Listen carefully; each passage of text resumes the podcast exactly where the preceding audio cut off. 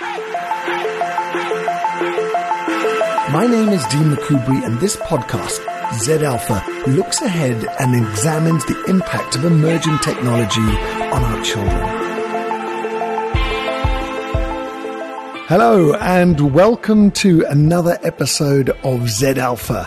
This is the pod in which we take a look at the emerging technologies that are affecting both Generation Z and the preteens Generation Alpha. And what does this mean for their world?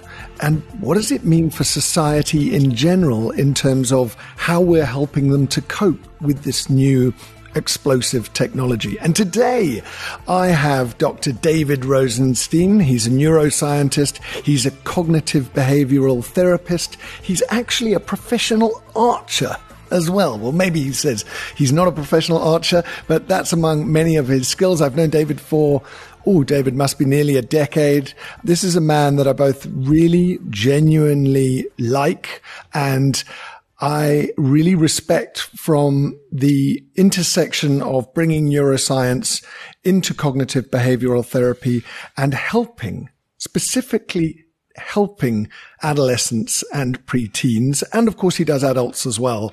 But the work that he does with kids is absolutely phenomenal in enabling them to understand what's happening in the mind, why they have developed certain patterns of thought and how to kind of unravel them and bring them towards a new journey, a new direction of thought, which in many cases can take kids right from the edge. And I'm always very open. I've spoken to David myself when I've got myself into bad patterns of thought and he's taken me back from the edge. And I really deem him to be somewhat of a lifesaver for many people. So David, welcome. Thanks, Dean. It's great to be with you again. Yeah, no, it's really good. And so I suppose let's jump in today. The one thing I wanted to say to everybody was some people have said to me, what exactly is Gen Z and what is Gen Alpha? I don't have the exact dates on me. I should know them, but essentially Gen Z are our teenagers and they actually go up to those who are in their early 20s. And Gen Alpha are really, by and large, it's not perfect, are the pre-teens. Okay. So I have, I run the full spectrum of pre-teens and teens in my household. So I understand the impact of technology on them because I'm, I'm witnessing it. And of course, I teach tens of thousands of kids as well each year. So David, tell me from your perspective, why don't you briefly explain some of the work that you do with these generations and what what it is you do specifically. So just to start, uh, I'm not there yet. I have two of my own, not quite in those generations, but will be at some point. um, so anticipating that very much. I mean, just to start off with, I'd, I'd like to say that I think where our young people are today, I mean, they're in a very different space, a very different mindset, having very different contextual, cultural, uh, psychosocial experiences than we ever had. I think the way they see the world is in some ways quite uniquely different to how we do. I mean, they have this difference of freedom, access to information, which is massively different. I mean, I think it's shaping their intellect, uh, shaping their emotional experiences. Specifically to your question, I'm a bit of a guide. I am a behavioral therapist. So I work collaboratively with young people, adults, as you said, and I give skills, strategies, and try to guide you on your way. I mean, the kind of therapist that I am is that you only need me for a short bit of time and you can say, cheers, I'm on my way. I've got what I need. You've helped me enough. I think I'm good. And, uh, specifically, I mean, I treat as a clinician when I'm in those shoes a number of anxiety disorders. I specialize in what's called the obsessive compulsive spectrum, but I actually help young people with a whole lot of different life challenges. I mean, all those things can intersect with various curveballs and challenges life is going to throw us. Yeah. You know, that, that work with David specifically around what he was mentioning with regard to OCD. I mean, I had OCD when I was much younger and it didn't really ever go because I never really knew what it was un- until I met David. And OCD is incredibly layered. It has many different variances, although I know psychologically it seems that it's all under the banner of anxiety, but it has funny kind of, it, it, morphs and changes into many different areas. And it's very difficult for people to see. And unless somebody points that out to you, then you suddenly realize, hold on, this is to some degree a pattern of thought that I got myself into.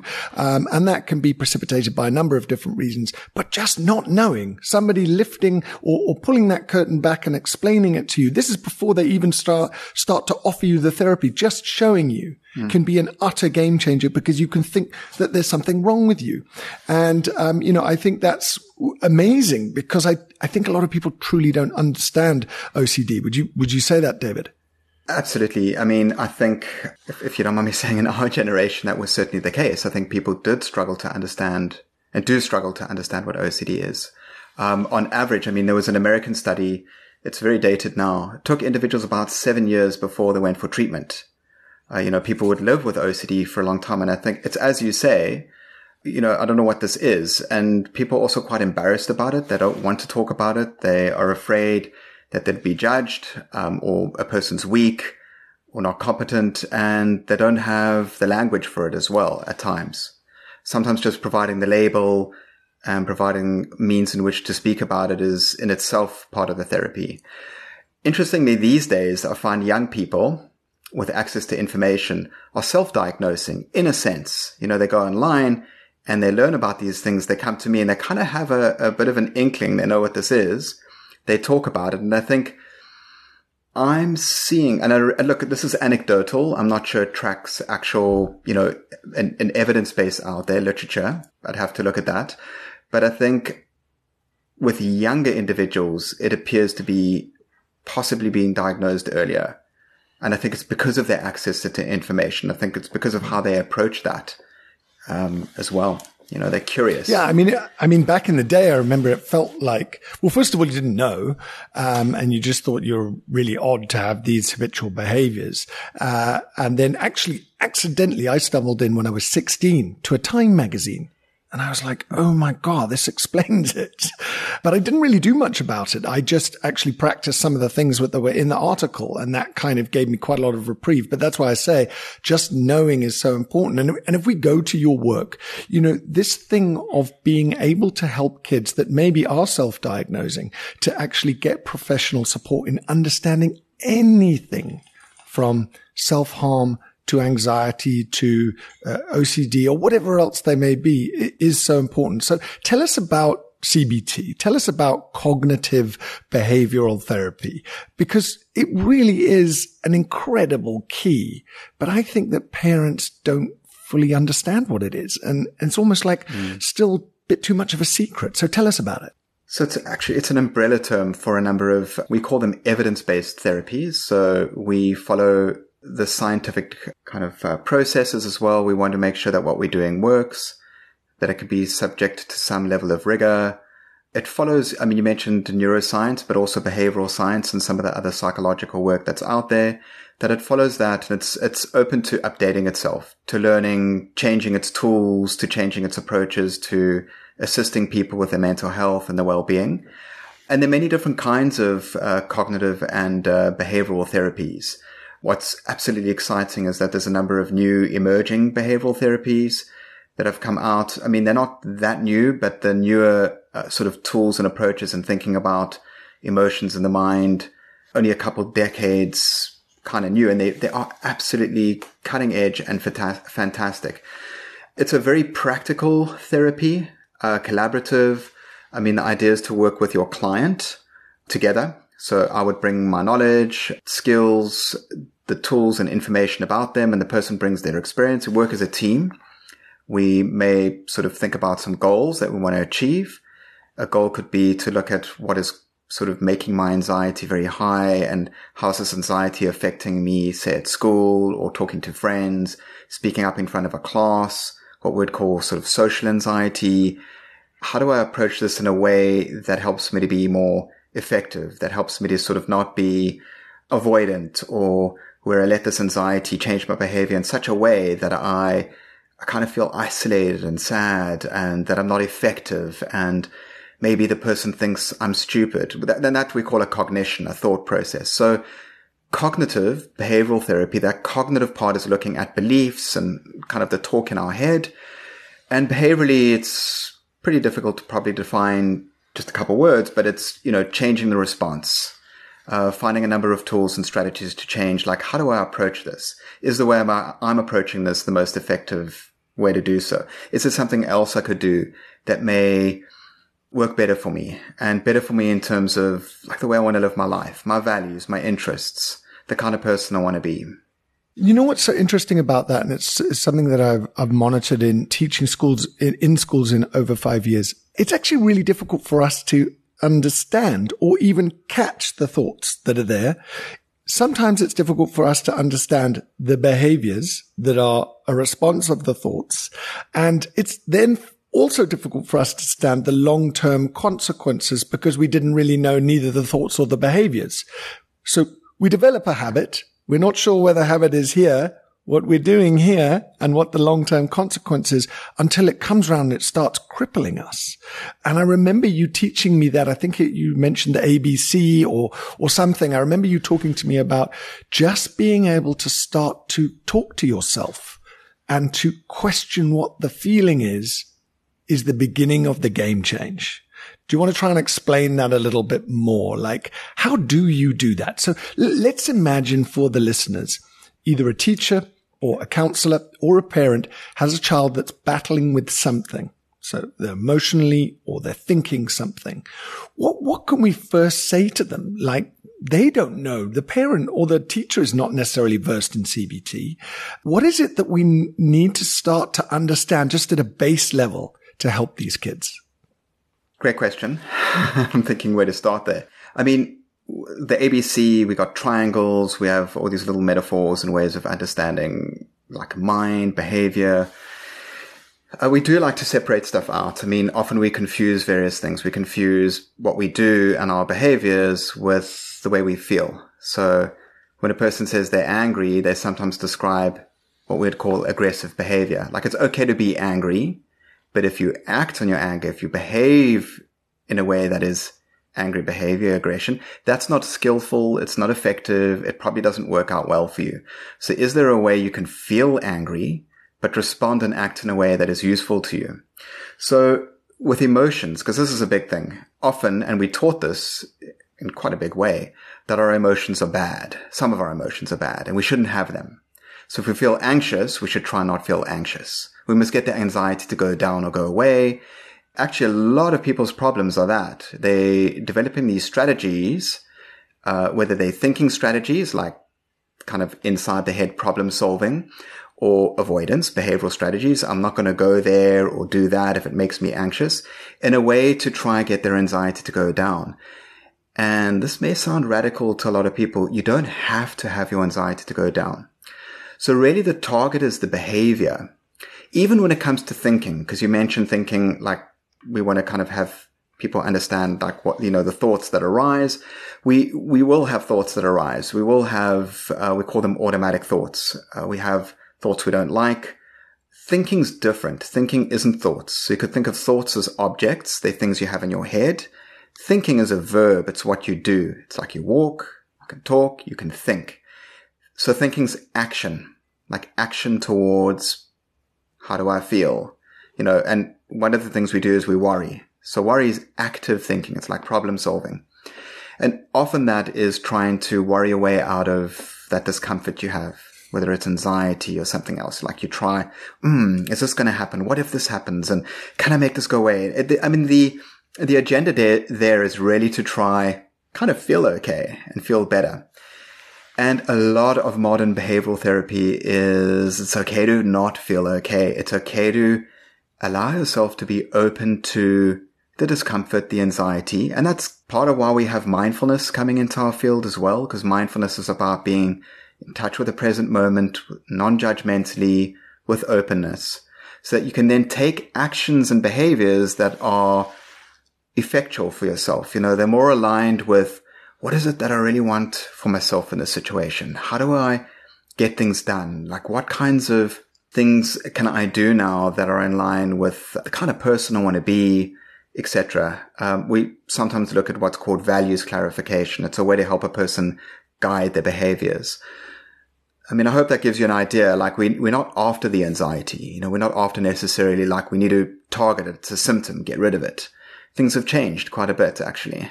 Honestly, David, that is so important because that is the problem. I mean, if you think about, I'll give you an example that I know too well is, is within OCD, what you are trying to do is you're trying to create order to say, uh, you know this, but you're trying to create order. So you might touch something, you might wash your hands too much or whatever, because you feel that if you do it enough times, you've kind of put it in the right box and now nothing's going to happen. It's you're going, it maybe I can control or outthink or outdo whatever it is that I'm worried about. Whereas the alternative, and if anybody, if any parents have kids out there that have certain behaviors or have certain thought patterns, you actually wanting to acknowledge that is the thought pattern and then what happens next is there could be a behavior or more thoughts or more feelings.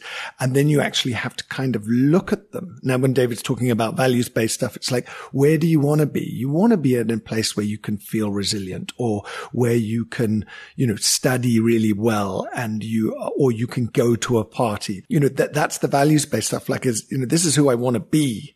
And yet just having these feelings or these thoughts is freaking me out. And now I want to go and escape, which is to some degree why I think a lot of kids also pick up phones. It's, it's, let's just escape. It's, it's much more interesting to go there. And so we're stopping, um, feeling and we're stopping the acknowledgement of the thoughts, which is then going to make it really difficult to be able to manage the anxiety, not get rid of it, see it, feel it, and then decide what to do next. And, um, and yeah, it, it is definitely something when people talk to me about kids with, with, with this stuff. I talk to them about this thing. You're not trying to chase it away. You're trying to stop and look at it. So in order to do that, like, I'm going to ask you some questions about some solutions in a bit, but let's talk about mindfulness and its link, its importance in CBT. So first of all, what is mindfulness? Okay. Is it a, a crock of rubbish that Western people go, oh no, it's, that's not for me. You know, not going to sit on a cushion. It's yoga. It's from the East, whatever people say. I've heard a lot of it. Some people said they don't want me to come into schools because I talk about mindfulness. They feel it's some type of religion. Um, tell me what is mindfulness and why is that so important in the beginnings of understanding anxiety? Totally. I mean, I think mindfulness, it's changed, but a while ago, people were super skeptical, still are. I mean, you're experiencing that now. I mean, I still experience that. When I talk about mindfulness, I feel I have to qualify it for people, almost sort of help them to see it as not a religious thing or yeah. woo woo. It's kind of like out there. Yeah. Um, so it's, it, look, it, it comes from Eastern, an Eastern place. It's, it's derived from meditation practices or meditation technologies um, whether people like that or not, that just is the case. It's it is fairly distilled down when we talk about mindfulness uh, as a meditative practice, and I'll explain that in a, just in a moment. Um, what I mean, it's distilled down. It's it actually has stripped away a lot of the um, sort of religious and uh, I guess a person could say spiritual elements, although that's a little bit debatable. It's a practice. It's a psychological practice. Um, when a person is doing mindfulness, practicing mindfulness, they are developing their concentration and they're developing another skill. So concentration being one, improving their concentration, focused attention, and their aspects of metacognition, being able to observe their thoughts, observe their sensations, observe what happens in the mind, sort of be healthily detached from that. The practices involve often focused, uh, focusing the mind, focusing one's concentration on an object. It's often the breath. Sitting in a quiet place, keeping the body still, keeping the body upright, focused. I mean, we want people to be focused, not sort of lying down and sleeping. It's not about relaxing or being calm, although you'll probably or hopefully feel when you do it calm, not all the time, but that's not the intention. The intention is that you're awake, that you're alert, and that you are in the present. And what the present means is you're focused on what is happening right now. That could be your mental activity. It could be your breathing. I mean, I have clients and, and some people, when I talk to them about this, they're like, Oh, well, so what? Okay. You're going to do this. How does it help me if I'm anxious or if I'm distressed? So I sit for 10 minutes a day, 20 minutes a day. I've got the rest of the day before me. I'm going to have these stresses come up. Like, how does 10 or 20 minutes of sitting per day, just observing what's going on in my head going to help me when I actually have to do stuff? Well, we have the stitching the parachute metaphor. You stitch the parachute so you can pull it when you need it, right? So meditation, you're stitching, you're stitching. Bam. Now you hit this. It, in that moment, you don't get, you don't have to get so drawn in by the experience you're having. Let's say you're having a bit of a increase in anxiety, um, feeling, I don't know if a person feels a little bit panicky. I think you feel very panicky when you feel panicked, but it can help you to step into your body, step into the experience and not default to a position of escape or control or, or on things you can't control. And it's a super powerful skill. It's a super weapon. I mean, we, um, use mindfulness or mindfulness at least combines with a lot of our other strategies as a behavioral therapist. So you teach mindfulness and a person can learn to meditate. And there are other little skills you can kind of teach, little mindful moment techniques that a person can practice through the day. And then that can combine with, um, work on dealing with thoughts. So we often talk about reframing thoughts. So that's sort of looking at your thought processes in a different way. You know, you're catching a thought that's there and having another thought with a thought, thinking differently when you have that thought. So that you're not defaulting to your typical kind of habitual way of responding to the thought, like, oh, geez, there's that thought. Let me get rid of it. Oh, this was bad. Or is it going to happen? What if this happens? And going down that what if, which is worrying basically, but that what if rabbit hole. Instead, you have mindfulness. You, you're applying this in the moment experience, you have this little step back because now you're just observing. You can notice the thought. You can focus your mind and then you can apply, hmm, I can let this thought be there or, hmm, okay. So this thought is a product of my mind. My mind is giving it to me right now. I don't have to make it go away. Oh, maybe it isn't true or it is, but it doesn't mean I have to try analyze it right now. So it gives you that space to apply, you know, an alternative approach to thinking about it, an alternative approach to responding. It's super powerful. It it is so powerful, and it's so. I mean, my brother is a mindfulness coach in Canada. That's why I've been doing it for about ten years, and I've spoken with you about it extensively. And I know you're a big fan of it. It is a superpower, and it is so difficult to explain. I mean, just to recap where we are on the conversation, we've discussed CBT and essentially what it is. We've talked about the cognitive and the behavior. So essentially, what are the thoughts? You know, how am I acting and what are the consequences of those actions? You mentioned anger and aggression as an excellent example. And then we discussed after that, you know, the importance is, is that we can't always see what our thoughts are. We don't always catch our actions and therefore we wouldn't be able to catch what the long-term consequences of freaking out on people all the time, which could be being suspended from school or, or developing, you know, like an even bigger anger or rage problem. And then we said after that, hold on, well, if you were able to catch some of those thoughts and if you were able to understand what those behaviors were, then you would be able to kind of catch them for a second. And this is the key, not try and get rid of them, to try and sit with them, to hold them, look at them. And you've just said reframe them.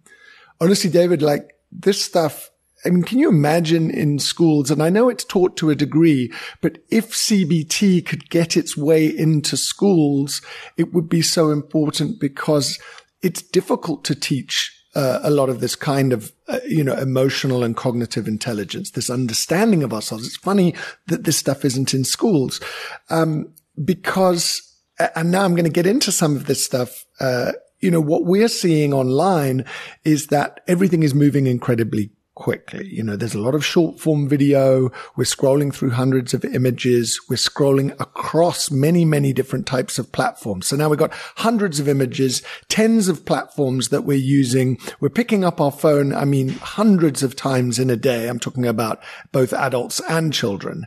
And so what are we talking about there? We're talking that it's quite difficult to stop. It's quite difficult to see. It's even quite difficult to hear what's really happening. We may be uh, more exposed, but that doesn't necessarily mean that we have the correct skills internally, right? What I want to ask you therefore is, you know, what, what, what are you seeing, uh, around kids online and anxiety, just as an example. Are there any links or correlations? I'm not expecting you to say there are. There may not be. Um, I, I suppose if we're so busy and if we're busy escaping, you know, how does that play out with anxiety disorders? Hmm. I mean, I think this is uh, definitely an emerging, emerging area and field. I mean, I don't think we quite know for sure. You know, well, we don't know for sure the kinds of impacts that um, technology and being on screens has on our young people's, a young person's, for example, the development of anxiety, maintenance of anxiety.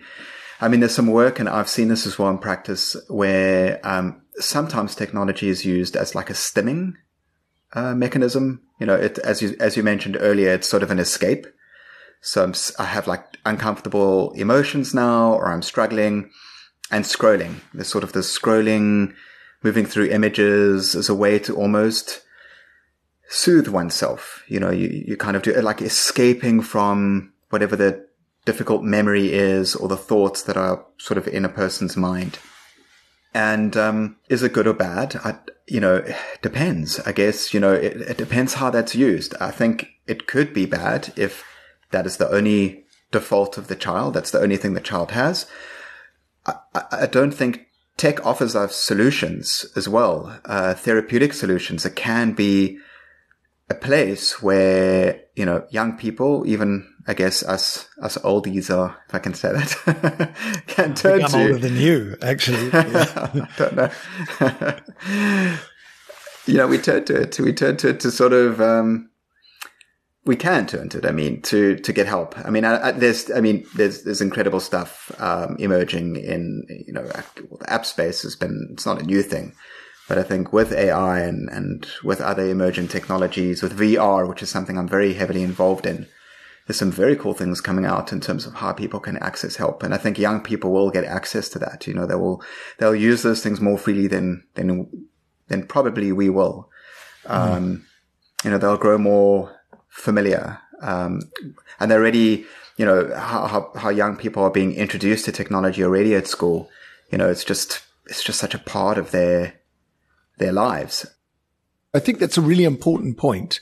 And, and, uh, it is so important for, for parents listening and for, for educators listening because in my game, and even I kind of started out like this many, many years ago, only talking about safety and the risks.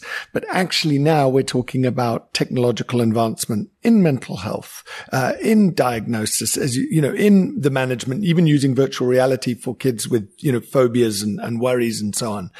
And I think it is important because kids also report, hold on a second, hold on, hold on, hold on. I'm not just using it to escape. You know that I can talk to my friend on Snapchat and tell them how I'm truly feeling. And I think the problem is we're painting a generation with one color. Like, uh, not, not all of us, but many people are painting it that kids are, um, only using it to escape, are somewhat lost, are addicted, all of these types of things. Whereas some of them have reported feeling really supported because, now here's the irony, because actually they can reach out to some people online when they're feeling a generational and technological divide with the adults. How's that for an irony? You know, that parents are going, Duh. so it's so layered. I'm not saying one is right or one is wrong. I'm saying we've got to understand the, the many layers of gray in between. And we've got to think about it a little bit more because tech, even social may play a certain role for a certain child and mm. it hmm. may not for another child, depending on what they're dealing with and where they are. And the impossibility is trying to work out, well, which child should be uh, being using which type of platform to what degree and so on, where it would actually be something that's supportive. Um, yeah. You know, yeah. t- tell us about just as an example. I mean, you and I have discussed this extensively. You helped me with this. Give us some examples of some great apps. I've got a program that mentions 17 apps, but I'm not going to talk about it. You are. You, we've mentioned, you know, the Sanvellos and so on, and also talk about the VR. Give us some hope mm. about the power of tech and apps for mental health. The power of tech. I mean, I just want to say we've got to check our assumptions about this as well. I mean, I'm at fault of doing this myself where we think that that tech and uh, the advancements are dangerous. I mean, things we don't fully understand. We don't have all the information about it is a natural human default to catastrophize a bit, to think, sure, this is, this is bad or this is wrong. And I think you're completely right that we need to approach it open-mindedly. We don't really know for sure yet. Um, I mean, we need to explore the space. I mean, many years ago, one would have thought that watching horror movies and listening to heavy metal was a cause for violent behavior. I mean, that data is sort of fairly out and it does not substantiate that at all. I mean, I think it's quite a similar, a similar thing when it comes to, you know, certain social media platforms and yeah, it can be harmful. I mean, spending hours on it and it can be addictive, but totally agree with you. It is, it is the nature of the world in which we live. It's with us and it does offer some pretty positive solutions and it, and young people do reach out to these places where they do find support and it's a different way of socializing. I wouldn't say it's bad or it's less than, or this is, we don't know that. I think it's just different and it's different to how things were. And I think we need time to see how that plays out. Um, I mean, yeah, like VR. Uh, so VR, I mean, we thought it would be a lot, a lot further along than it is at the moment. I mean, at least I did a couple years back, know, that there's going to be this massive change in, in virtual solutions and the technology would drop in price. Um, I mean, it'll get there. I mean, I don't know if you've seen Apple's not, I'm not, I'm not uh, advertising Apple. I'm all, I mean, I am, but I'm not, you know, I love Apple's products, but I, I mean, they're launching an incredible headset. We use a number of really fantastic technologies. I mean, the immersion in VR is incredible. Um, the graphics, the, what you can do with it, the flexibility, it really allows us to provide people with experiences that are very difficult to simulate in, in what we call in vivo in life. So I can help people with phobias and fairly inexpensively. I mean, I can generate, uh, we call them assets, objects, uh, virtual objects, virtual situations, scenarios fairly inexpensively. And that's just going to get better and better. And we'll be able to reach more people much, much faster. Um, and I think it would allow young people to access situations and, and simulations um, to provide them with with mental health uh, advice, um, um, experiences that can you know be facilitative, uh, you, know, you know, in things like anxiety disorders, OCD, etc. So I think it it offers tremendous potential. I think we need to. You know, it's okay to be cautious. I think it's important to be cautious and, and, you know, being a bit critical of things, that's fine. But I don't think just write it off completely. Um, mm-hmm. I'm not saying everyone mm-hmm. does that, but I mean, we have, we're at risk of doing that. And I think we have sometimes some, some of us do approach it that way. It's just, it's just terrible bad, bad. I'm going to ban it. Um, look, I'm a little bit out of touch on the app space. I'm not using apps as much as I'm, I'm using VR. I mean, there's a, there are a couple great apps, um, out there. I mean, uh, the way I use apps, um, you know, they, they mostly tracking behaviors, um, recording one's thoughts. Um, they're great little CBT, cognitive behavior therapy tools. Um, there is a plethora of them. Um, I'm very aware of the mindfulness apps, also boatloads of those. And there are some that are super for young, for our young adults. Um, it's just a way to get them into the mindfulness practices because it's pretty daunting and it can feel very boring initially as well. Mm. And it's meant to be not fun or, or boring either. It's meant to be a, a, a, process of concentration. But I mean, just get it to get a young person interested and started sometimes, and I'm generalizing here for sure, tricky. So I think the app um, and gamification of certain things just provides that impetus and and uh, yeah, way in. I, I, think that is the challenge. You're right. Um, that over time, and, and this is why I talk about that kind of concentration level, the short form video that we've seen through shorts, reels, TikTok, all the kind of really short form stuff is that, you know, we, I mean, adults will say this themselves that we, we scroll, we scroll through our feed like incredibly quickly and discern whether this is interesting or whether it's not interesting. And then we're trying to say, hold on, hold on, hold on. But the solution, one of the great solutions is to try and sit still and to watch and observe your thoughts like clouds in the sky. And when uh, a, a thought comes, it could be quite random and often is quite random. It's a little bit like a bone and, and your, you, your mind is like a puppy. It runs off to go and collect it, analyze it, think about it and so on, and then brings it back and thinks more about it. And you just want to go, Oh, there's someone threw a bone there. Fantastic. Now, the, as you say, the, the most amazing thing is, is that that's boring you know, and kids say, like, for example, I talked to them about the power of journaling. How would you be able to catch a feeling or a thought unless someone gave you confidential, private permission to write down anything that you were thinking, however crazy it was, saying, I promise you it's not crazy. You're not crazy. I've said that to kids. They say, but I have some wild thoughts. Kids come up at the end of our session and say, I've got some pretty wild thoughts. I was like, that's because you're human because your man collected a whole lot of stuff from the day or from a movie or from a social feed. You know, we've got a submarine that's at the bottom of the sea and nobody knows whether it imploded or how did they die. You know, this is what's happening at the moment. We had this discussion right now in, in, in my car this morning. Like, well, have they made it? And was that a terrible way to go? And then, you know, my little one had heard my older one talk about it. And then I could see that the thoughts were running through the mind. But what type of image is there? So, you know, mm. what, what is really difficult for us is that the thing that we really want kids to try and do, which is to be able to have a little bit of time to connect with themselves and with their thoughts and with their feelings and with their um, kind of semi impulsive actions that they want to take.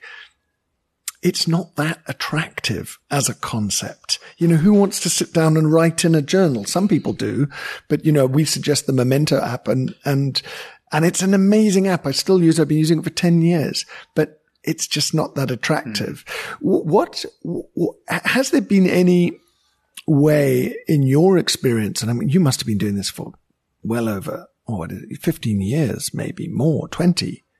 But what has been your experience in being able to get kids to trust and engage that this is so important? And I know that's a really difficult question because you must have kids who go in quite fearful of you, you hmm. know, and they don't know what, mm. what what you're about to talk to them about. How do you, how do you get them? This is for educators, school counselors and parents. How do you get them to understand the deep value? You mentioned a superpower. How do you, how do you do that? Definitely. I mean, a young child coming to see me, there's sometimes suspicion. Some, some, some young people are quite actually keen. They're quite keen, not necessarily the mindfulness, but they're keen to come through. They, sort of want to look at their thoughts that are in their mind and exactly what you're saying. Like, sure, is this normal? Is this okay? Is it all right to feel this way? Um, which is which is great. I mean, that's really super. I have young people who come to see me, and they come to see me because mom and dad told them you got to go see this guy, this adult, and he's kind of a bit boring. And then when he talks about really difficult stuff, I don't want to be there. I don't want to do exposure therapy. I don't want to expose myself to uncomfortable things. It makes me feel worse. Sure, how is this guy going to help me? Anyway, so it, it, look, I'm in a lucky situation where I have some time with young people to collaborate, join, build rapport, help them to understand their mind, help them to understand the behaviors, what's really going on. And I think in doing that, introducing them to mindfulness is easier. I mean, I sort of did that with my son. So you know, he, he, he sees like, okay, dad is meditating. He's sitting on this pillow. He's kind of sitting still. I talked to him about it. And, and yeah, he did say, yeah, well, that is boring. Or like, what are you doing? So I'm like, well, yeah, okay, you like Star Wars. This is Jedi stuff. Okay. Let's give it a, you know, it's finding a bit of an angle. And I think you got, you have to do that. Look, he's eight years old. So your angle's got to be, to use psychology speak, developmentally appropriate. I mean, you've got to pitch it at your young person's level. I mean, I think if you go too low, go too high, cheers, you've lost them.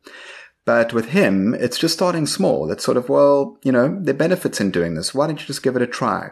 You know, encourage some openness.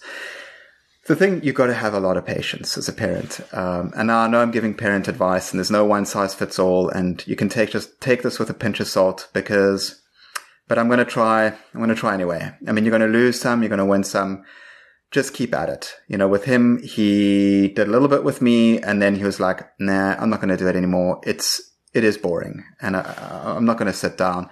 I'd rather play Lego and do some other stuff. But I mean, fine, let's just do two minutes. I mean, I created a bit of a boundary around it. You know, I incentivized it. I mean, it did gamify it a little bit. I don't think point systems work for him. You know, if you give him a point, a little tick on a chart and a star or whatever else to do. And that's also not how I want to approach. But if that's the way you want to do it, that's fine.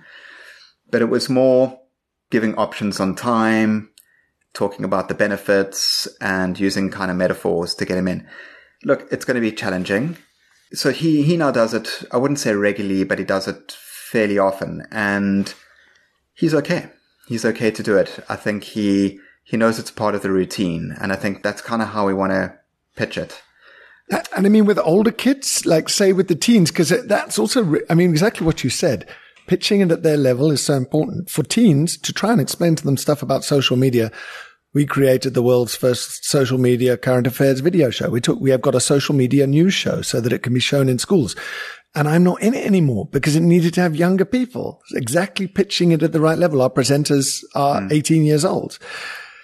With teens, they're more cautious. They're more cynical. Um, they're more, probably more scared and more vulnerable how does one try? And I think to some degree, perhaps with the nature of those thoughts, some of them are a little bit I, I, don't know, but more at risk. You know, if I look at, you know, how some of them have really found themselves in really dark corners.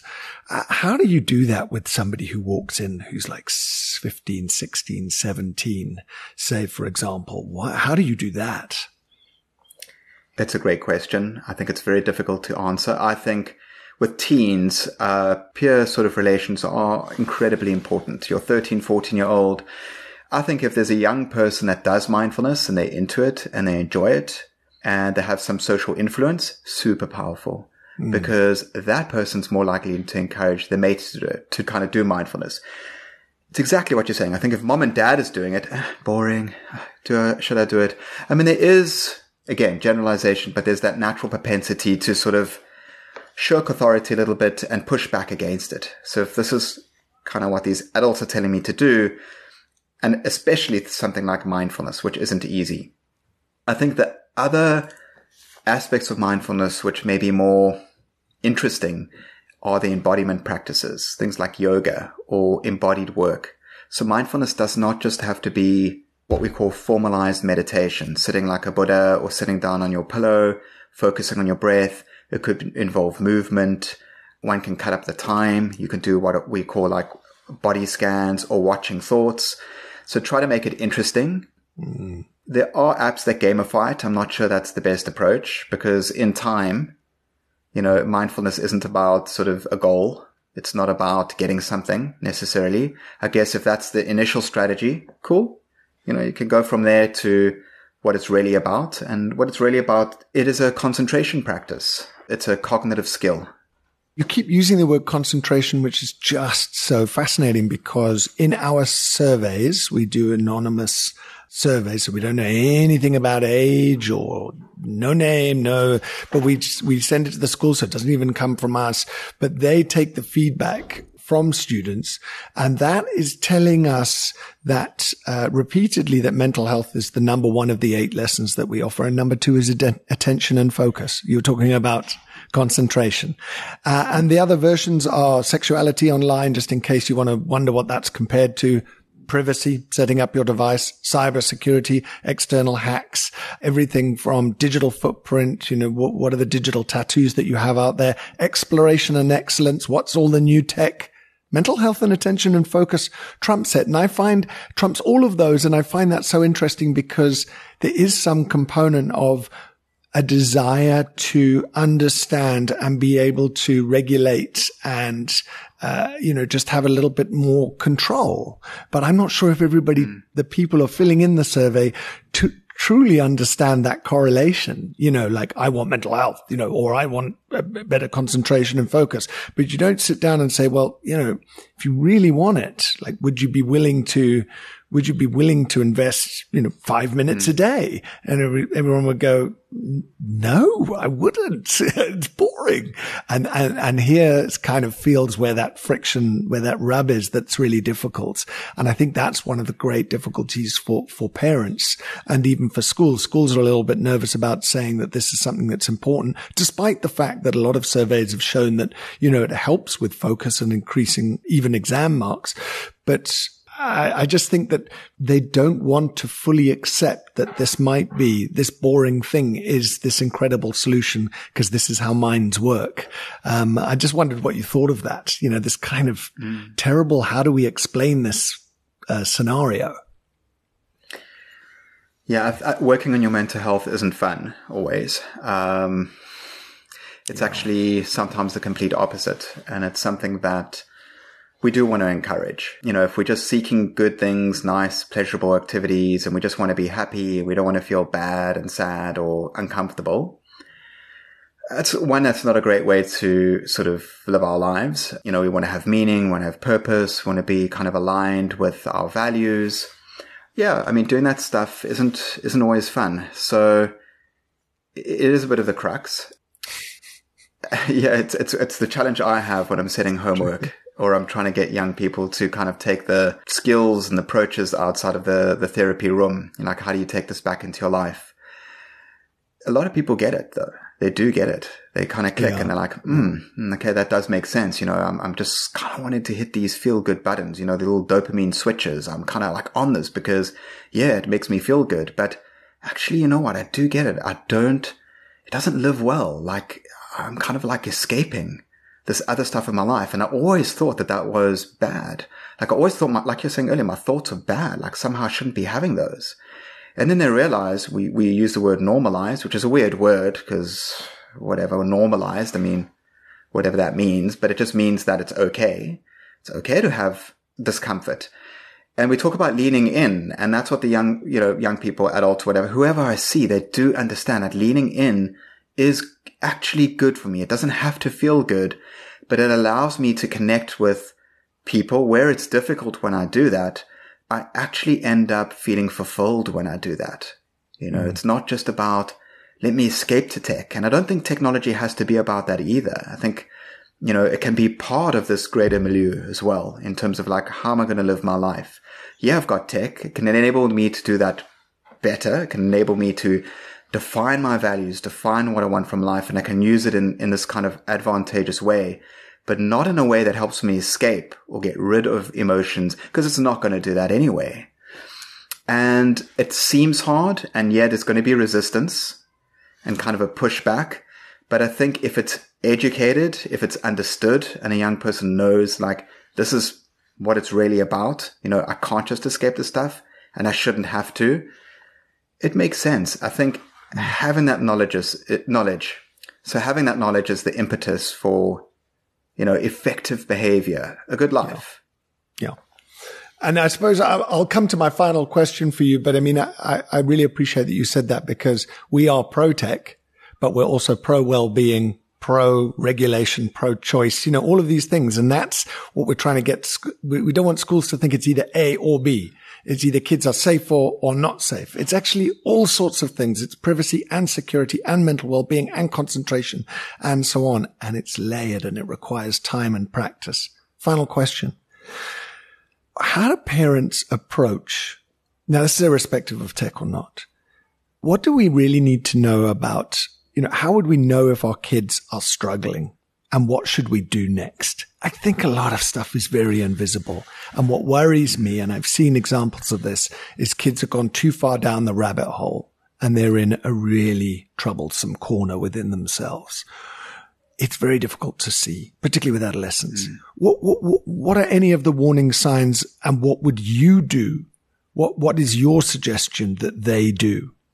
Oh, for sure. I mean, you want to encourage open communication and have parents just trust the intuition. You know, if you have a sense something's not okay, try approach your young person. You know, teenagers are going to be different to children. You know, your 12, 13, 14 year old is going to be different to your 8, 9 year old in terms of how you approach this. But, you know, and be curious. I think if you worry they're doing something which is like sexting, Uh, you know, some parents get angry at that. They approach and they're sort of, why are you doing this?